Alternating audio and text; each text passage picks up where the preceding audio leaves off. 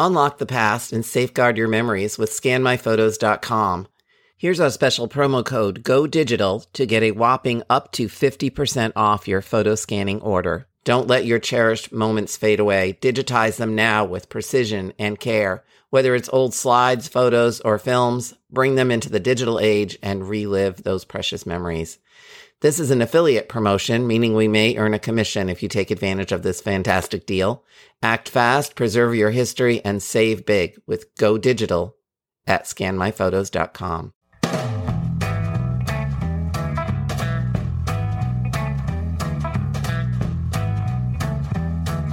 Welcome to Ask Maureen, where we cover historical image analysis, genealogy, and how to work with your family photo collection. I'm Maureen Taylor the photo detective, and I'll try to answer your questions.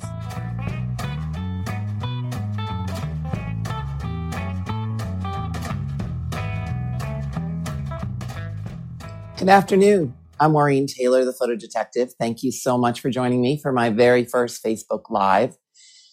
The reason for this Facebook Live is that a lot of people wrote to me uh, in response to a survey and I asked them what their number one concern was about their photographs. And so today we're going to answer some of their questions. And if this is successful, I can see us doing it more often because my inbox is always overflowing with, with photo questions. The number one question that I get when I lecture in person is, how did I become the photo detective? And so I'm going to tell you. Uh, when I first graduated from college, I got a job working for a historical society and they hired me to do two different jobs, actually. They hired me to work with the genealogists in the morning and the photo collection in the afternoon. And the individuals that came to look at the photographs never went downstairs to research their family history. And the people that were downstairs researching their family history never really went upstairs to look at the photographs. And I knew that there were filing cabinets arranged by surname uh, of some of their families. And so I would recommend that they go upstairs and look at it. So that's the short version of how I became the photo detective. I did that for a long time. I worked for historical societies. I worked for the New England Historic Genealogical Society. And then eventually I decided that I wanted to put together my two loves, which are photography, old photographs, and family history. And thus the photo detective was born. And it really is an interesting job because every single day I learn something new from a photograph that comes in for me to consult on. Or I see something at a photo show or uh, somebody sends me a link to something online. And so every single day I learn something new about old photographs. And then I try to use my genealogy background and my history background because I do have a, a master's in history to try to figure out the other clues in the picture. So it's never ending. The number one question for an answer to the survey was how do I tell two people apart in a photo in two photographs? And a lot of people want to know that question. And certainly there's photo recognition software. There's even photo comparison software, which I prefer to use. But in fact, what you have to do when you're looking at two different pictures is really pay attention to all the details in somebody's face. For instance, do you have, like I have, the Taylor nose and I have blue eyes and I have my grandmother's blue eyes and by comparing my pictures to pictures of other people in the family, then I can see who I resemble. Now, some people are a throwback and they don't resemble anybody in their family.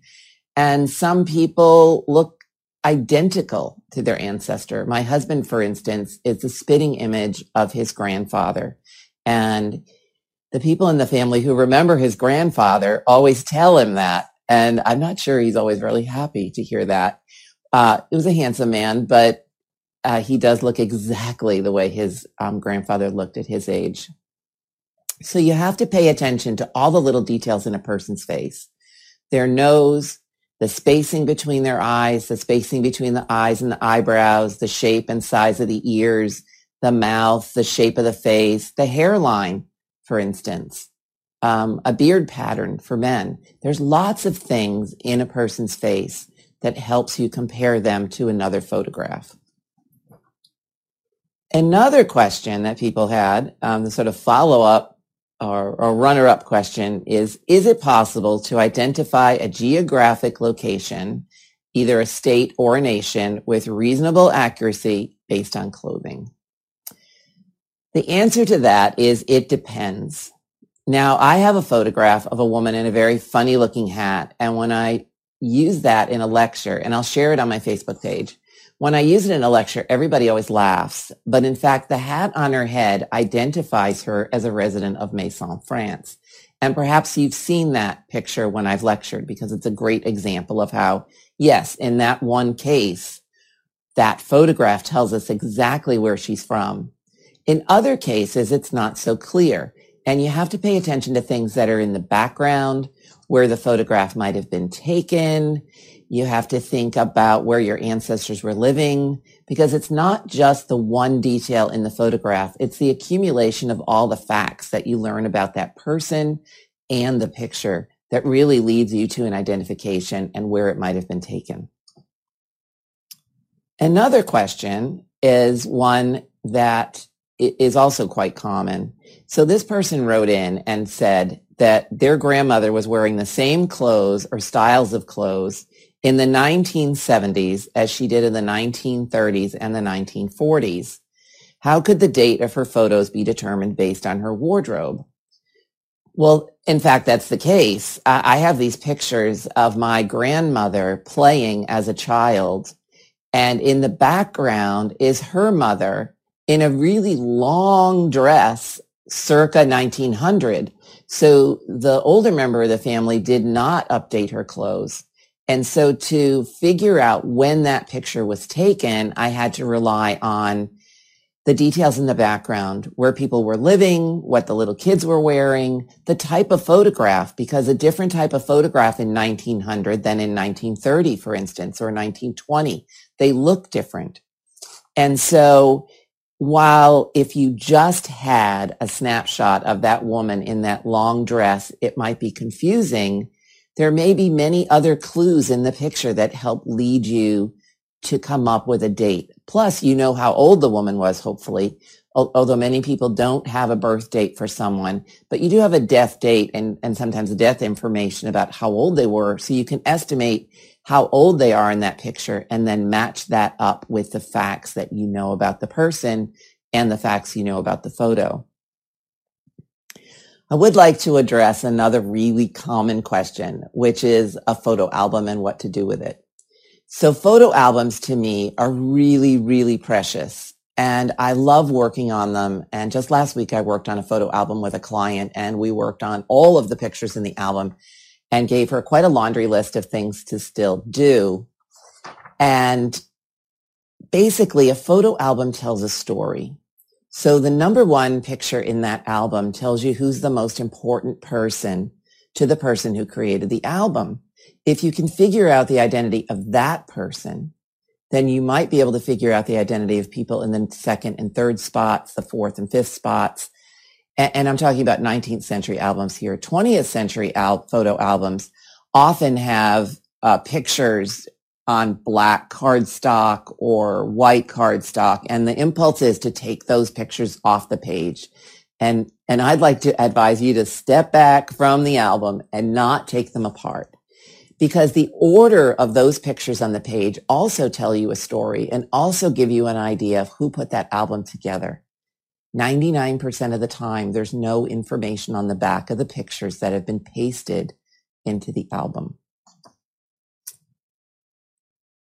Someone wrote in with a photo organizing question, and this is one that's in the news a lot these days uh, because there are all of these books that are telling us to declutter our lives and get rid of the things that don't bring us joy, that don't make us happy, that clutter our existence. So this question is about how do I downsize my collection?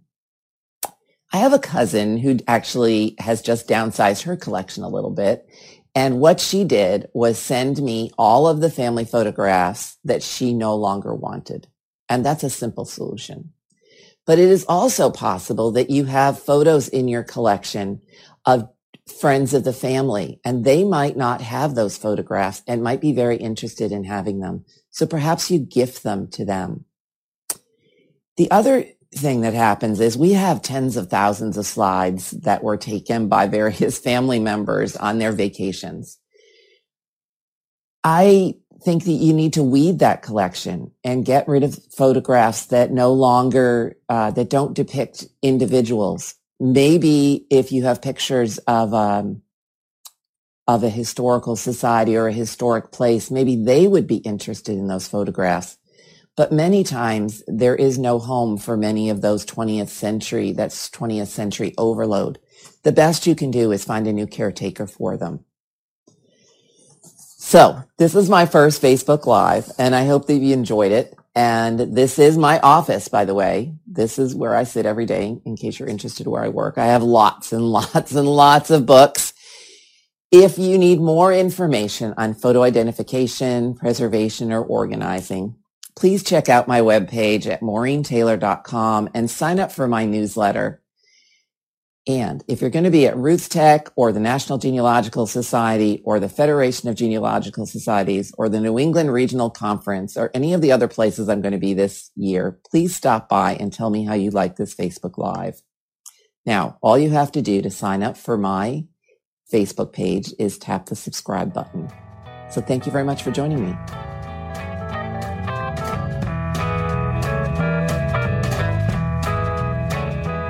Thank you for watching and listening. You can submit your questions for future episodes using the Ask Maureen button on MaureenTaylor.com or through any of my social media contacts. You can find me on Twitter and Instagram as The Photo Detective and on Facebook at Maureen Photo Detective. I hope you'll come back for the next show. Don't forget to send me your questions.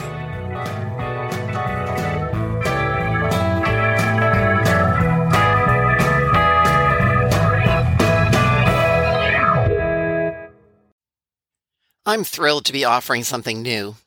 Photo investigations. These collaborative one-on-one sessions look at your family photos. You and I meet to discuss your mystery images and find out how each clue and hint might contribute to your family history. And trust me, these images can reveal so much in your research.